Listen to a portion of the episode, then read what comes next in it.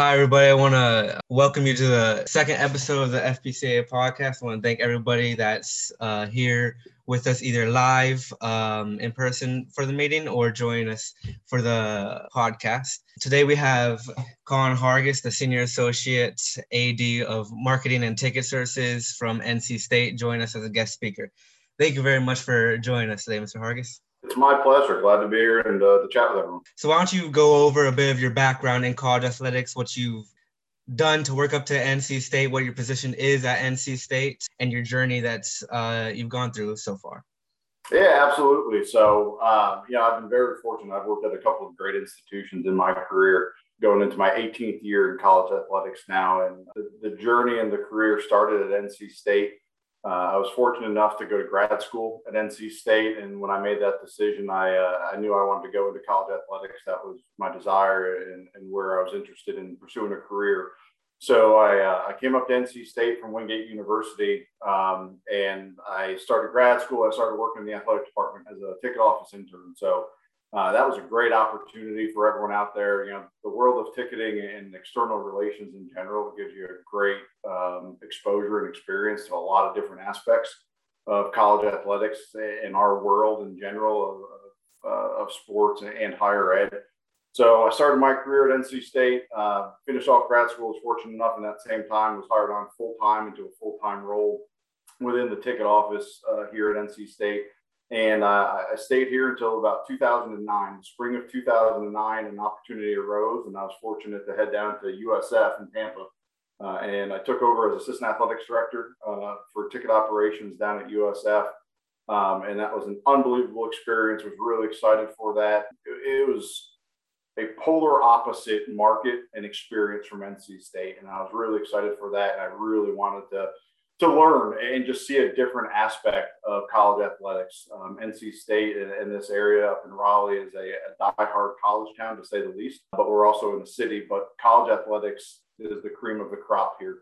You go to Tampa, and then when I was my time at USF, we were competing against everything and anything. You had the Lightning, you had the Rays, uh, you had the Sun, you had the beach, you had pools, um, you had Florida State, Florida, Miami, you name it. So it was such a different opportunity an awesome one, a really exciting one. I enjoyed my time there. I spent about six years there, ultimately leaving as associate athletic director, overseeing sales and operations. But that was an unbelievable experience. Really, it taught me the sales and the revenue side.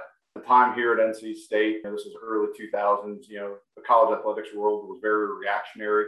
People came to us, donors came to us my first year here at NC State, we, we sold out our season tickets. We oversold it. We had to refund people. We were turning people away. It was just a different landscape. Fast forward, you get to USF, and we were scraping, right? You, you have to fight for every piece of branding, market awareness, sale, dollar. So it was an unbelievable experience.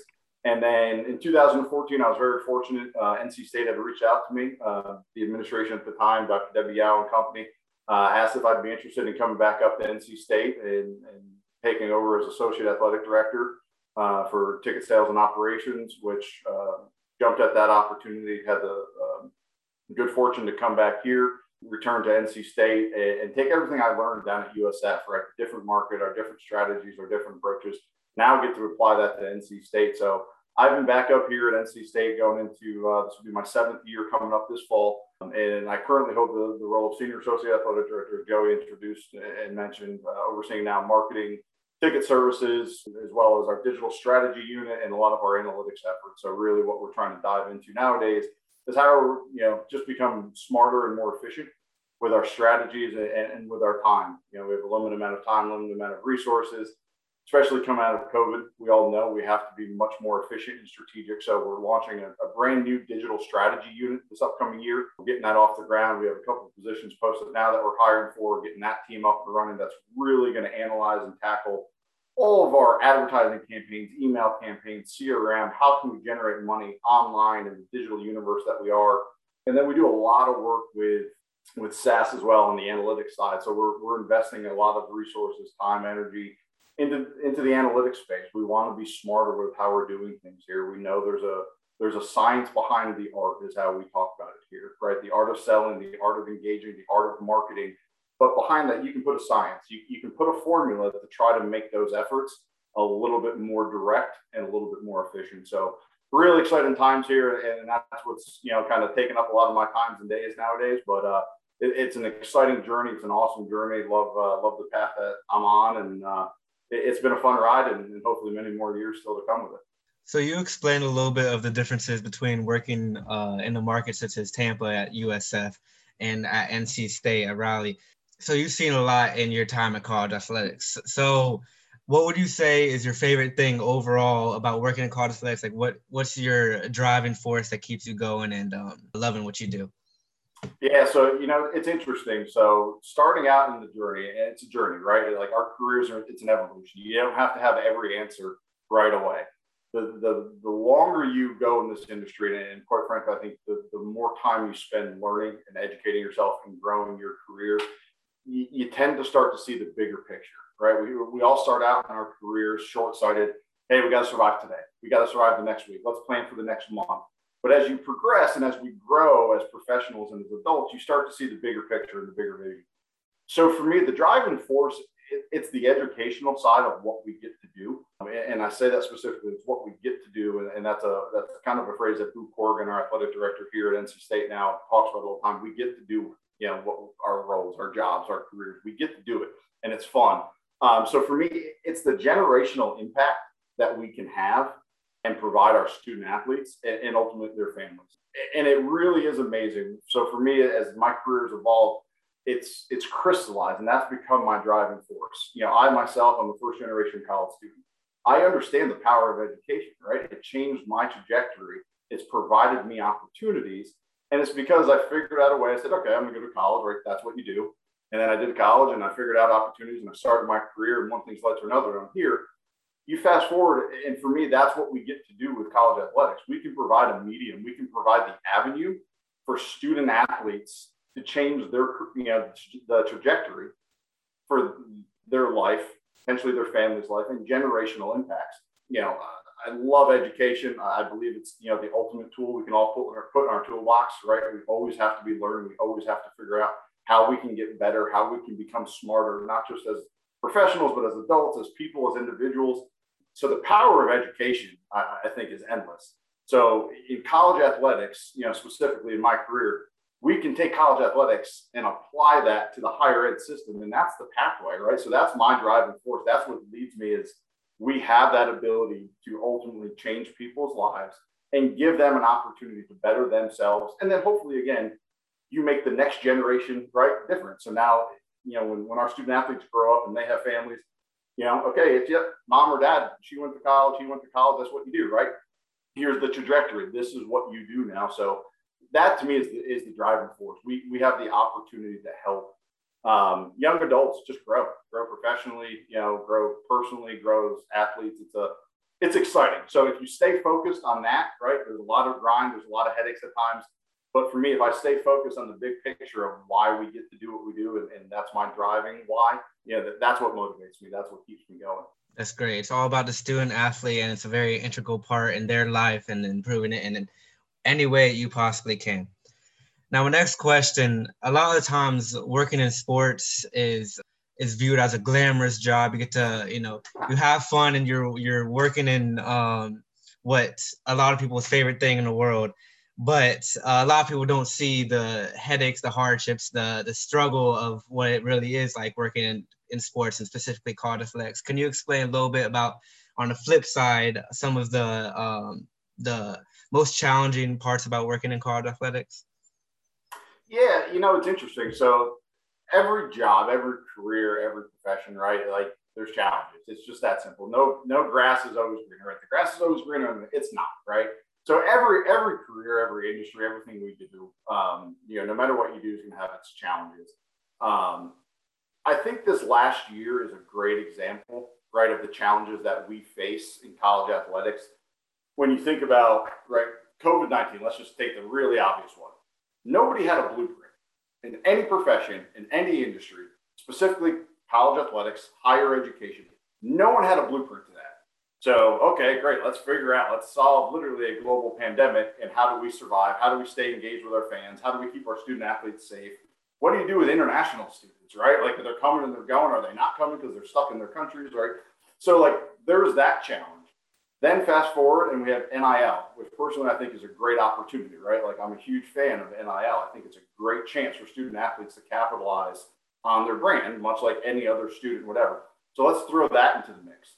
Then we also have the overall social justice movement, right? And just like we want our student athletes to have voices, we want them to have opinions. We don't need to be just be an athlete, you know, like that cliche awful. Like no, like we're teaching them to be adults. We're teaching them to mature and to grow so, anyways, let's just so in this last year, let's throw all that into a pot and say, okay, let's figure this all out, right? It's incredible. So there, those are the things that keep me up at night. We talk about it all the time here at NC State of keeping your knees bent, right? Like that became like almost that cliche thing. We, we stopped saying pivot because God pivot was overused, but keep your knees bent. Be ready for anything. And I think that's that to me is is the challenge right? Like this last year is a prime example of, of the evolving landscape that is college athletics. And if you're trying to be prepared for everything, you just you can't. There's not a blueprint for every avenue, but we can try to be prepared, um, and you can try to have plans, right? And you can understand as much as you can. You can. I, I talk about it all the time with our staff. Control what we can control. Be ready for what we can, because that way, when the curveballs comes, okay, we have you know 90% of our, our plan in place. We're ready for it. We're prepared for it.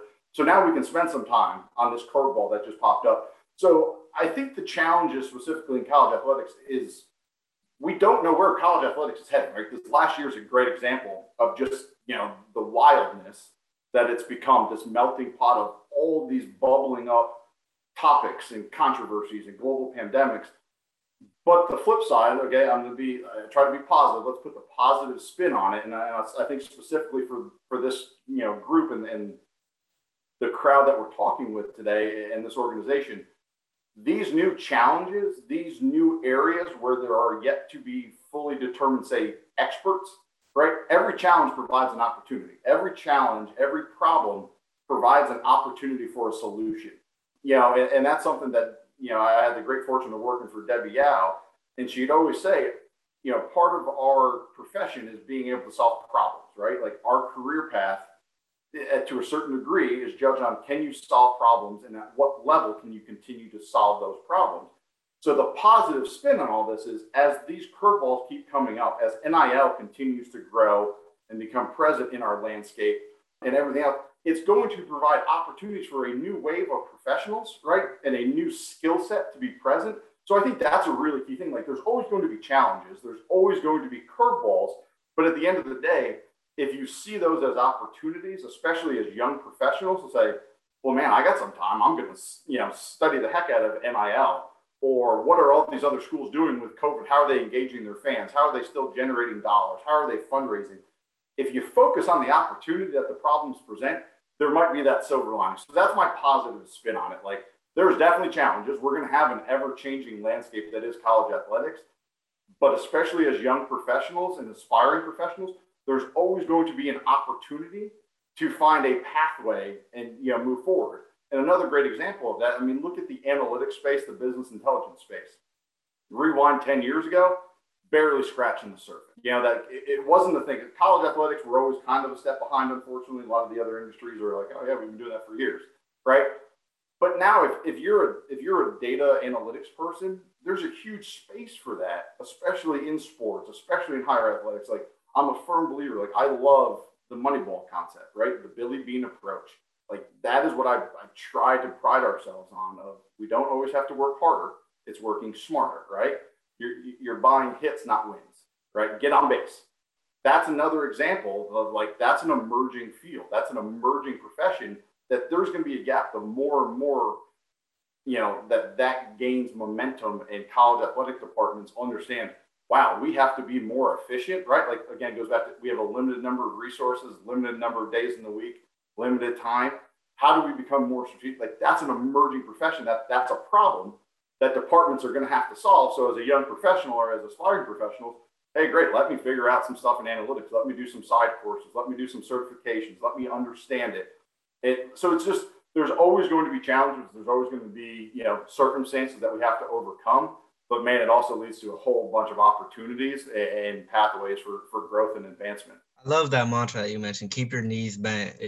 you never know what's around the corner. Things are changing constantly now, especially now in college athletics. Between NIL, the possible expansion of the playoffs. I'm not even going to bring up realignment. I'm not going to bring that up. But um, you always got to be ready for what's coming next. And speaking of NIL, I think I just saw recently that Front Office Sports is offering a training and a certification in um, NIL. So that's off topic, but something to look into for sure. So my next question, everyone here listening or joining us here today, just starting their journey in college athletics and trying to both enter the field and rise in the field. So what trait do you believe is most important to possess to succeed in college athletics? And what, what trait do you think has helped you the most get to where you are today?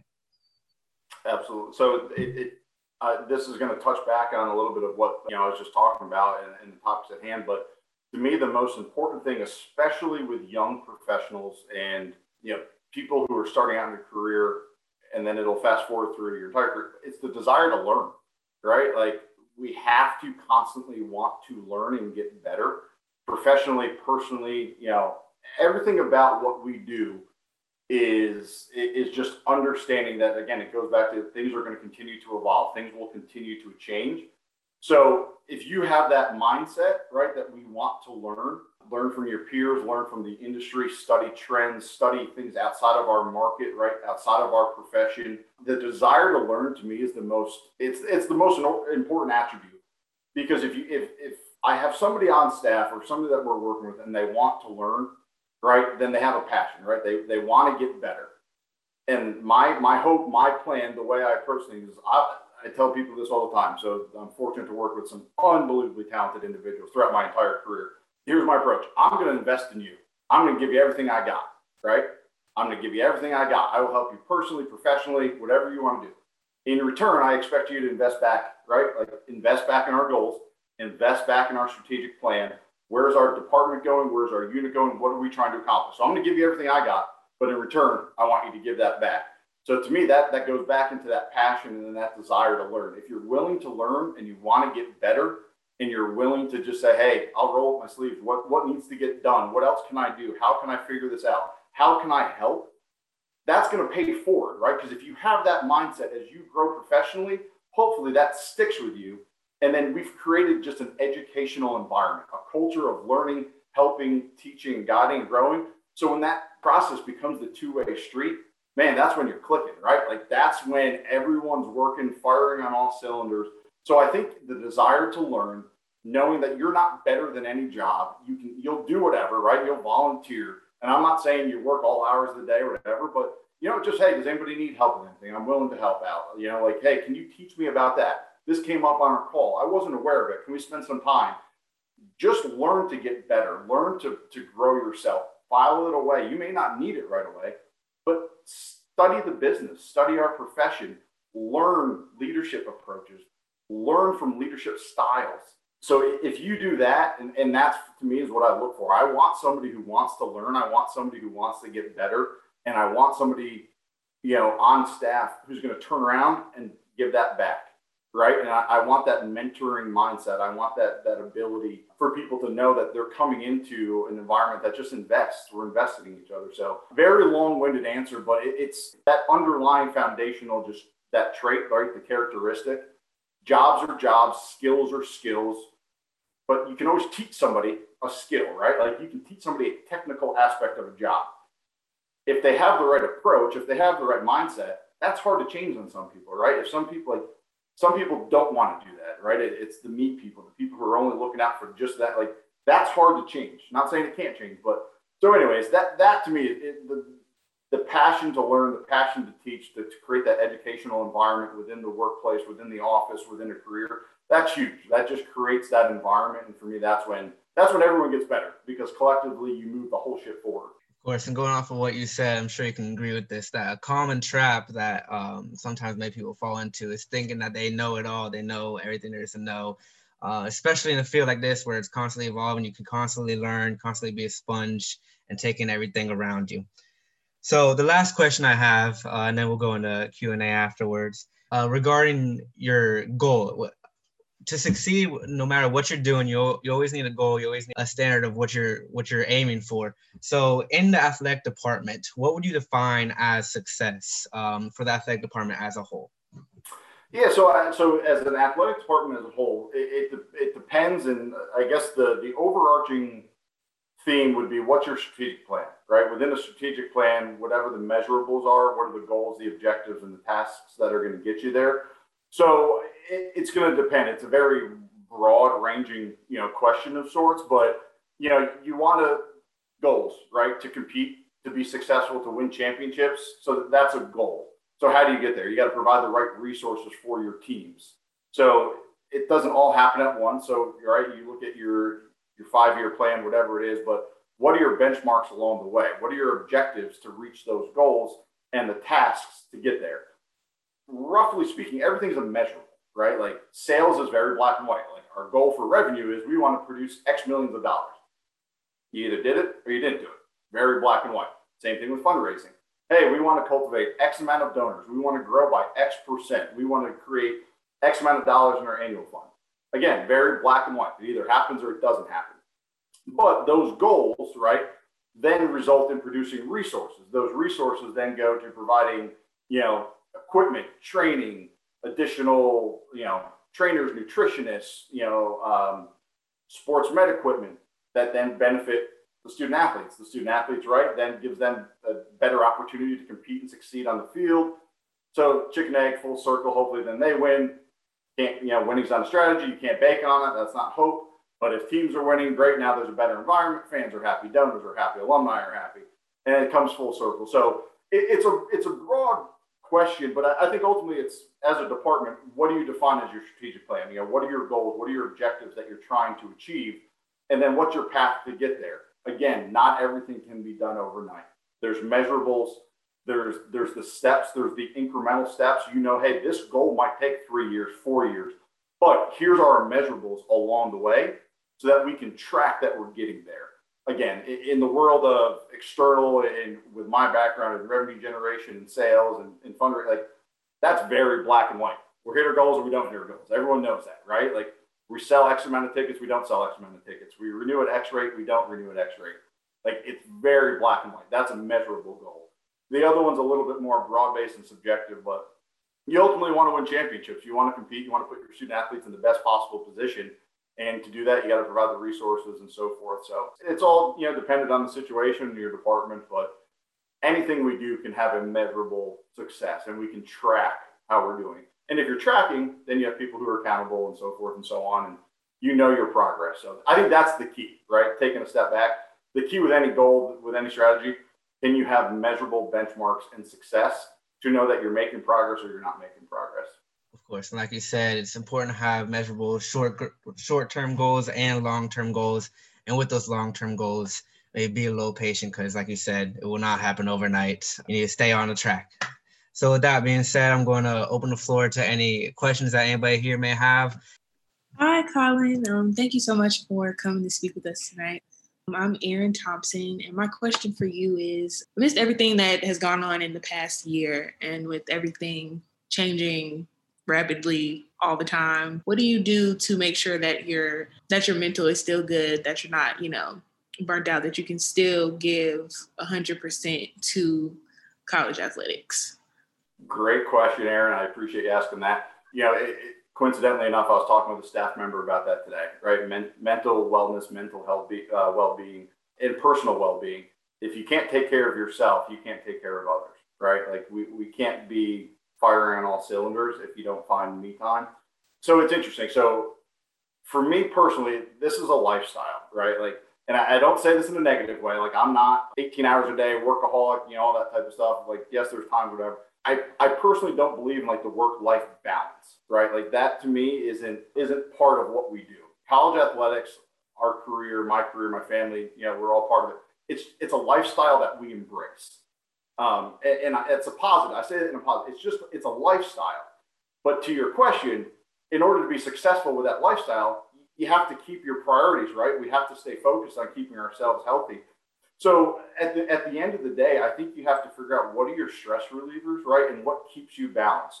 So one is focusing again, bigger picture why. Why do we do what we do? Right? There's always going to be the headaches. There's always going to be the challenges. There's going to be days you want to be like, my God, this cannot be happening again. Right? Like kind of Groundhog's Day, like we're all going through right now. We're like, oh, here's this COVID thing again popping up. Like, did we just talk about this last summer at the same exact time? Right?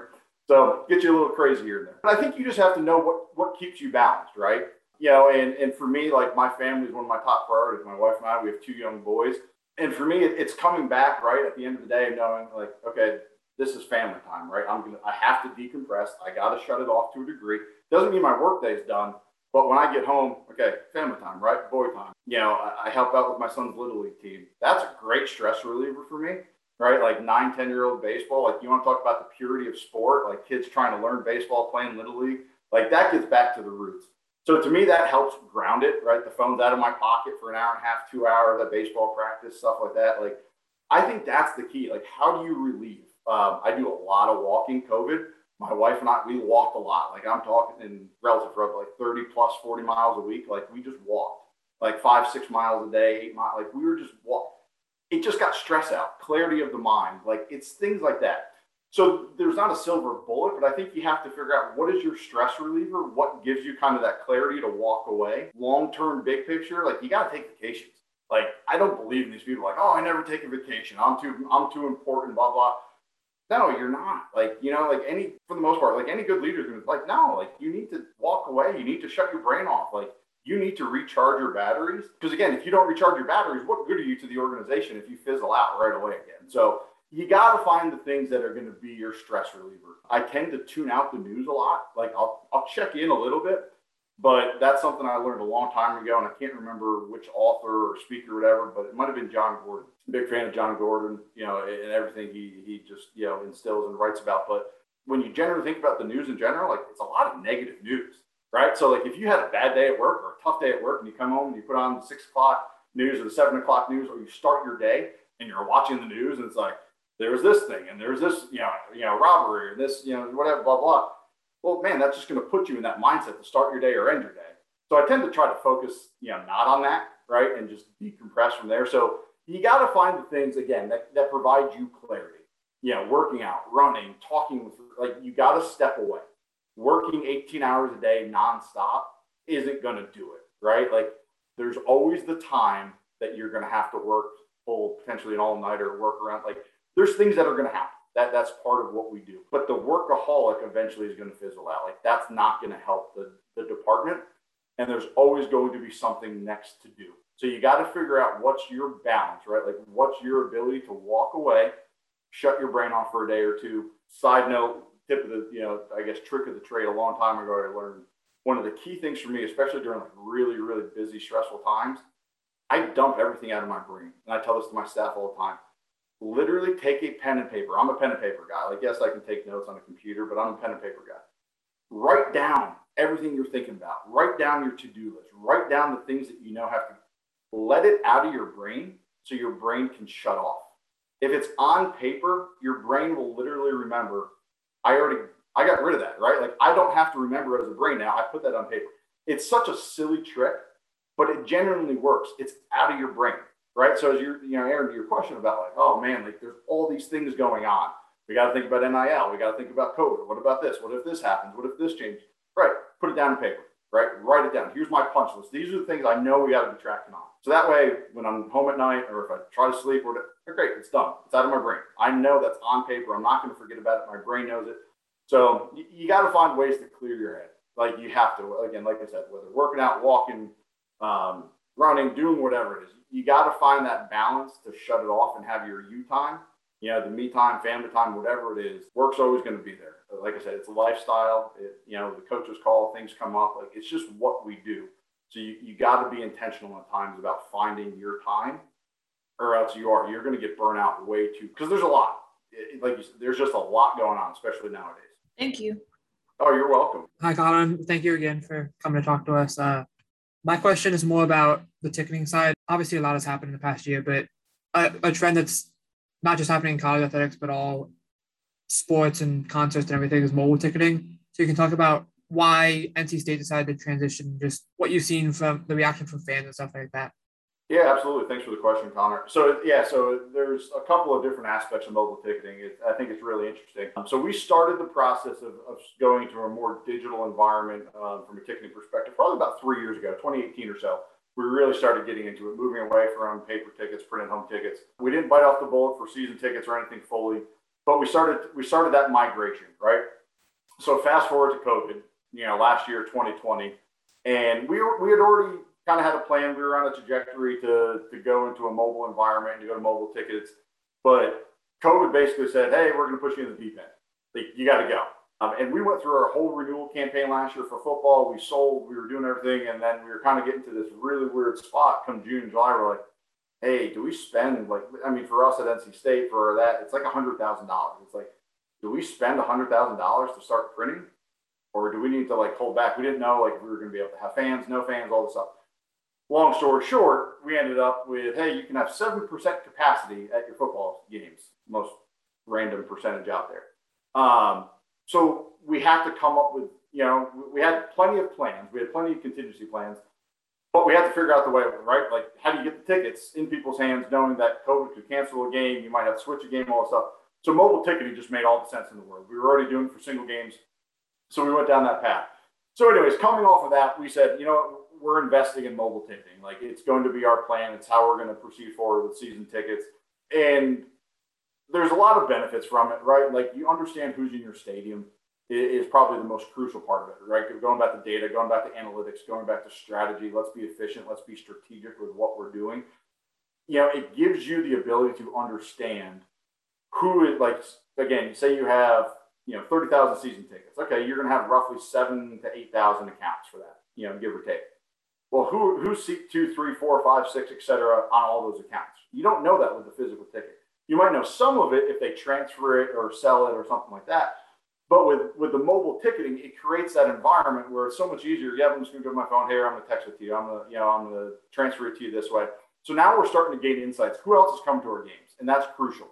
Um, last year during COVID, again, we had about 4,000 people a game on average, we had a little over 100 new accounts established every single game last year through mobile ticketing. Okay. And the only people who had access to tickets for the better majority of the season were just our season ticket holders. So from those season ticket holders, then we identified, roughly speaking, another seven to 800 accounts throughout the season that were brand new to our system. We didn't have them in our database. So that was very eye opening for all of us. So again, we're, we're getting better data, we're getting better insights into our into our stadium, into our fan base. Um, the other part of it, I think, is ultimately the flexibility, right? It gives you the ultimate flexibility. If COVID taught us nothing, keep your knees bent. You always have to be ready to, to change, to, to do something on the fly. It's much harder to do that with a physical static ticket. So that's a huge advantage of that, the efficiency. And I think the same thing for, for donors and fans. It's literally in their pocket. Most people, not everyone, most people have a smartphone, right? Like that you carry the thing everywhere. So it's sitting in your Apple Wallet, it's in your Google Pay. So everyone has the ability to manage it on the fly. Walking up to a gate, hey, my buddy's running late in traffic. Cool, I'm just going to transfer you the ticket. Now here you go. I'm not waiting for you. Um, so ultimate flexibility there. So a lot of a lot of benefits, right, in going that way. Not without challenges though. So you know, it's a lot of education. We're going through that now, um, educating, and it tends to be the older demographic, right? Not everyone though. I think if there is a silver lining of COVID, it it forced right everyone outside of our industry, restaurants, um, airports, you name it, wherever you're doing, you're, you're probably scanning a QR code to get a menu. You're using your phone for your boarding pass now. Um, you know, everything you're doing for the last 12 to 18 months has typically been a paperless environment. So a lot of people have been forced right into this boat and have to figure it out and have been able to figure it out. So as an industry, we're not alone anymore right? There, there was this growing trend like mobile tickets, mobile tickets. Well, we are kind of on an island by ourselves besides the airlines. But now the whole world around us has become digital and paperless, and people want to go that way. So, so for us, that education process is becoming a little bit more efficient, right? Like everyone's got a little higher level of knowing how to use an iPhone better and what's an Apple Wallet. No, it's not in your pocket, like it's on your phone, right? We we've definitely had that. Like I don't have my ticket in the wallet, like Right, it's on your phone, that wallet, right? Like we've all had those conversations at one point. So, so a lot of education goes into it. It's not without its headaches and hiccups and, and donors who just say, "I have a flip phone. You know, what do I do?" but the world around us is just gravitating and evolving that way. And again, I think the biggest the biggest advantage of it is the data, the insight, and the flexibility that it's going to provide all of us. You know, a, a lot of the venues right there. So if you're in, you know, the CFP, ACC championships, the College World Series, you name it, they're all mobile only environments. So it's one of those things. The world around us is there. So for us, you know, COVID forced us into the deep end, but in a good way, we've embraced it, and it's been an education process. But a lot of opportunity. Again, more so for us, I look at it. I'm really it's the data insight. We want to understand who's coming, who's actually using the ticket, instead of making assumptions about it. So, great. Thank you so much. You're welcome. Hey, Colin. Uh, thank you again. So, I know probably a lot of us are starting new positions or going to new places here in the next couple of weeks. What do you think someone in a new place should do in the first two weeks to 30 days to really set off a good tone when they're in a new environment?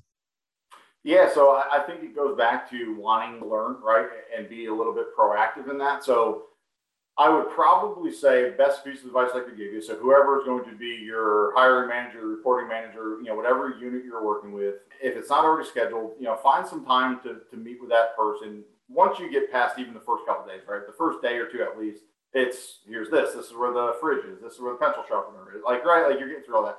Once you get through that, find some time to sit down and, and ask that individual, hey, who are the key people, right? Like here, maybe some people I've identified that I should probably sit down and talk with, but who are some key people? Who are the right people that it would be really beneficial for me to to learn from or to ask some questions or get some insights from either their shop or from their office or from their role of how I can help them in my new role or how this role that I'm coming in can be a better service, good or bad, you know, that's taking place or what's going forward. I would take the proactive approach of trying to just identify, hey, who are the right people to meet with and, and, sit down and talk to. And then ultimately, again, as that process evolves, I think it'll eventually lead to, okay, you know, I talked to this person, but you know, from talking to them, it might be a good idea to go ahead and meet with this person. So I think putting yourself out there and being proactive of just saying, hey, can I get 30 minutes of your time? Um, you know, just want to learn a little bit more about your shop, how my role can help you um, and, and what things you want to see either done differently or what things are working really well from this position, assuming it's one that was there or if it's a new one. Hey, what are you really excited about? What I can bring or what this role can bring to the table? I, I, to me, that just shows a proactive way and it puts a face to name and it allows somebody to, again, to educate you a little bit about their shop and what they're looking for or how you can potentially, you know, help them. Awesome. Thank you so much. You're welcome.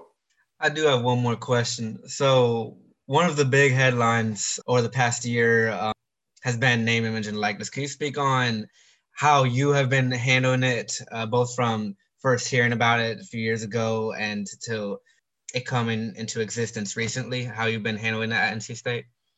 Yeah, absolutely. So, uh, yeah, so this is you know a hot topic, been perc- you know percolating for a while now. Um, again, I think it's positive, and as long as it's done in the right way, right, and student athletes handle it in the right way and the right parties, the, the right outside entities do it the right way, and, and, people don't try to take advantage, right, and muddy the water. Because unfortunately, we all know there's going to be a bad apple out there at one point or another. So, so yeah, so I mean, I think we've all kept a pulse on it. We felt like it was coming. Again, I'm a proponent of it. It's we're allowing them again, right, to maximize or capitalize on on their brand, right, on student athletes' brand. That, that's theirs. Like, go for it, right? Like, do the right things there. So at NC State, uh, there was a there was a committee that was put together, a task force that that was working on it and has been working on it.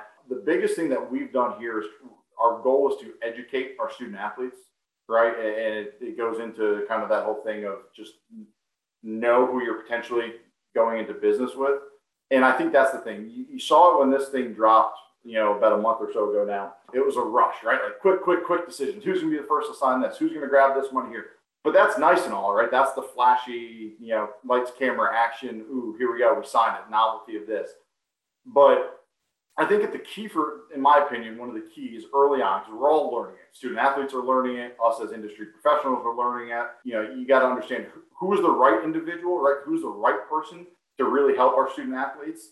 Is it more heavy on the compliance side and the legality side? Is it more on the marketing and the revenue side? Is it just what are the right avenues to truly help your student athletes from a department standpoint? Because there's some things we can and can't do. But ultimately, in my opinion, and I've, I've shared this with a couple of our student athletes, for them, it's again, it's educating the process, know know who you're talking to, understanding what you're getting into. Ultimately, before you ever sign anything, we say it all time. Have either parents, lawyer, guardian, somebody, right? Like don't sign anything without having extra sets of eyes look at that. That's just a common life lesson for anybody, whether you're doing whatever. Like, right? Like you want a lawyer to look at a contract if you're going to sign a contract. So that's the first and foremost. Don't just sign anything to sign your rights away because you never know what's in the fine print. But for me, it's truly what is your brand about? What's your personal brand? Think about it yourself now as a student athlete, an 18 to 22 year old, whatever it is. But think about what your brand is. What do you stand for? What are your values as just a person? And do those values align with that company or that organization? And in the world we live in, right, the digital footprint never goes away. Right? The headlines never go away. They're always going to live somewhere. So I think it's really important um, and, and this, again, this applies to all of us, I think, with our careers, right, and profession. What are our values? What do we stand for? Who do we want to be aligned with? So I think that's really important for our student athletes as this landscape continues to evolve is what are your values? What's your personal brand? What do you stand for? Or what do you believe in? What are you passionate about? And does XYZ business or company or organization, do they align with that? Or, um, you know, is it just a flashy, hey, they want to give you some money? Cool, but is that brand going to jeopardize your brand, right? Because again, everything sticks. So that to me is, I think, the most important part. It's like with any business decision, it's got to be a good partnership, right? The best business deals are two sided, like they're going to benefit both sides. And I think that's what it's got to be. Some of them are fun and flashy, awesome. But from an NIL perspective, it, it's understanding what you want to do. You know, what do you stand for? What are your key priorities? What are your values? And do these do these entities, right? They want to make money off of you. They want to invest in you, but right, any business is about ROI. They want to return on their investment. They're not just giving out money. They wouldn't be in business if they're just doling out money. That's a really bad business decision. They want to be able to make a return on investment. They want that brand equity of the student athlete. So, what do they stand for? Are they going to potentially get you in trouble down the road, right? Like, what's what's been their track record? What do they stand for? What are they about? So, that to me is the ultimate thing. It, again, it kind of goes back to just the values. What do you what do you stand for? What do you align with?